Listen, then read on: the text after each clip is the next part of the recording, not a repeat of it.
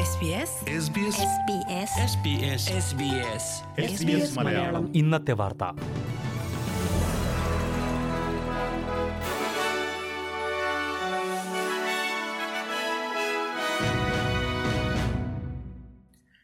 നമസ്കാരം. ഇന്ന് രണ്ടായിരത്തി ഇരുപത്തിരണ്ട് ജനുവരി ഇരുപത്തിയാറ് ബുധനാഴ്ച. എസ് ബി എസ് മലയാളം ഇന്നത്തെ വാർത്ത. വായിക്കുന്നത് ജോജോ ജോസഫ്. മുന്നോട്ടുള്ള വഴിയിൽ ഒരുമിച്ച് എന്ന സന്ദേശവുമായി രാജ്യം ഇന്ന് ഓസ്ട്രേലിയ ഡേ ആഘോഷിക്കുന്നു. പ്രധാനമന്ത്രിയും പ്രതിപക്ഷ നേതാവും ജനങ്ങൾക്ക് ആശംസകൾ നേർന്നു.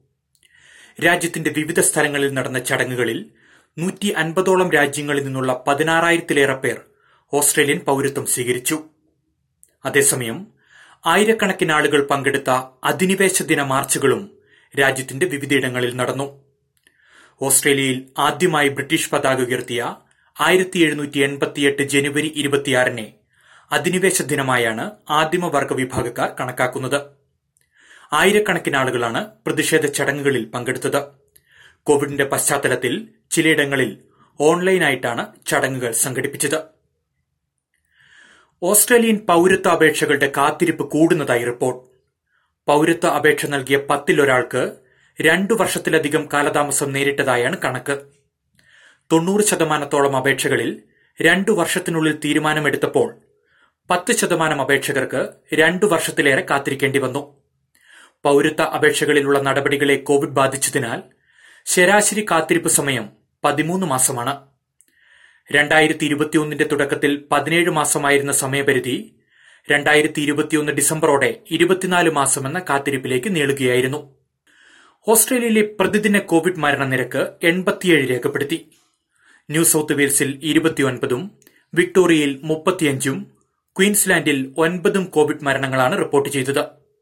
ടാസ്മേനിയയിൽ ഒരാൾ കോവിഡ് ബാധിച്ചു മരിച്ചു. സംസ്ഥാനത്ത് ഏഴ് കോവിഡ് മരണങ്ങൾ സ്ഥിരീകരിച്ചതായി South Australia premier Steven Marshall പറഞ്ഞു. രാജ്യത്ത് തീവ്രപരിചരണ വിഭാഗത്തിൽ കഴിയുന്ന കോവിഡ് രോഗികളുടെ എണ്ണത്തിൽ കുറവുണ്ടായതായി report. New South Wales Victoria Queensland Tasmania South Australia എന്നീ സംസ്ഥാനങ്ങളിലാണ് ഐസിയു രോഗികളുടെ എണ്ണത്തിൽ കുറവുണ്ടായത്. ഇതിൽ നാല് സംസ്ഥാനങ്ങളിൽ ആശുപത്രിയിൽ പ്രവേശിപ്പിക്കുന്നവരുടെ എണ്ണവും കുറഞ്ഞിട്ടുണ്ട്. ക്വീൻസ്ലാൻഡിൽ ചൊവ്വാഴ്ച തൊള്ളായിരത്തി ഇരുപത്തിയെട്ടായിരുന്ന ആശുപത്രി കേസുകളുടെ എണ്ണം എണ്ണൂറ്റി എൺപത്തിയൊൻപതായി കുറഞ്ഞെന്നാണ് കണക്കുകൾ. ന്യൂ സൌത്ത് വെയിൽസിൽ രണ്ടായിരത്തി എഴുന്നൂറ്റി തൊണ്ണൂറ്റിനാല് പേരാണ് വിവിധ ആശുപത്രികളിലുള്ളത്.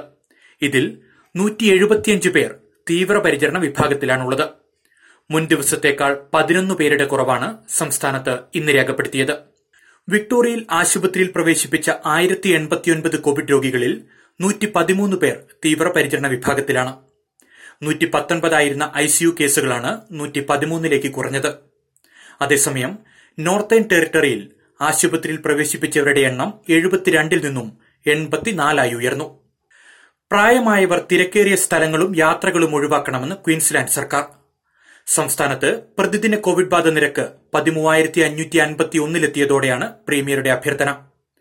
പ്രായമായവർ അടുത്ത രണ്ടാഴ്ചത്തേക്ക് യാത്രകൾ പരിമിതപ്പെടുത്തണമെന്നും വലിയ ജനക്കൂട്ടങ്ങൾ ഒഴിവാക്കണമെന്നും സംസ്ഥാന പ്രീമിയർ അനസ്റ്റേഷ്യ പലാഷെ നിർദ്ദേശിച്ചു. ഇനി പ്രധാന നഗരങ്ങളിലെ നാളത്തെ കാലാവസ്ഥ കൂടി നോക്കാം. സിഡ്നിയിൽ അന്തരീക്ഷം ഭാഗികമായി മേഘാവൃതം പ്രതീക്ഷിക്കുന്ന കൂടിയ താപനില ഇരുപത്തിയേഴ് ഡിഗ്രി. മെൽബൺ ഈർപ്പം നിറഞ്ഞ അന്തരീക്ഷം ചെറിയ മഴയ്ക്കുള്ള സാധ്യതയുമുണ്ട്. പ്രതീക്ഷിക്കുന്ന കൂടിയ താപനില മുപ്പത്തിയഞ്ച് ഡിഗ്രി. ബ്രിസ്ബെയിൻ ഒറ്റപ്പെട്ട മഴ പ്രതീക്ഷിക്കുന്ന കൂടിയ താപനില ഇരുപത്തിയെട്ട് ഡിഗ്രി. പെർത്തിൽ തെളിഞ്ഞ കാലാവസ്ഥ മുപ്പത് ഡിഗ്രി. അഡ്ലേഡിൽ ഈർപ്പം നിറഞ്ഞ അന്തരീക്ഷം. അന്തരീക്ഷം ഭാഗികമായി മേഘാവൃതമായിരിക്കും. പ്രതീക്ഷിക്കുന്ന കൂടിയ താപനില മുപ്പത്തിയൊന്ന് ഡിഗ്രി. കാൻബറയിൽ അന്തരീക്ഷം ഭാഗികമായി മേഘാവൃതം ഇരുപത്തിയൊൻപത് ഡിഗ്രി. ഡാർവിനിൽ മഴയ്ക്കും കാറ്റിനും സാധ്യത. പ്രതീക്ഷിക്കുന്ന കൂടിയ താപനില മുപ്പത്തിമൂന്ന് ഡിഗ്രി സെൽഷ്യസ്. ഇതോടെ എസ് ബി എസ് മലയാളം ഇന്നത്തെ വാർത്ത ഇവിടെ അവസാനിക്കുന്നു. ഇനി നാളെ രാത്രി എട്ട് മണിക്ക് വാർത്തകളും വിശേഷങ്ങളുമായി തിരിച്ചെത്താം.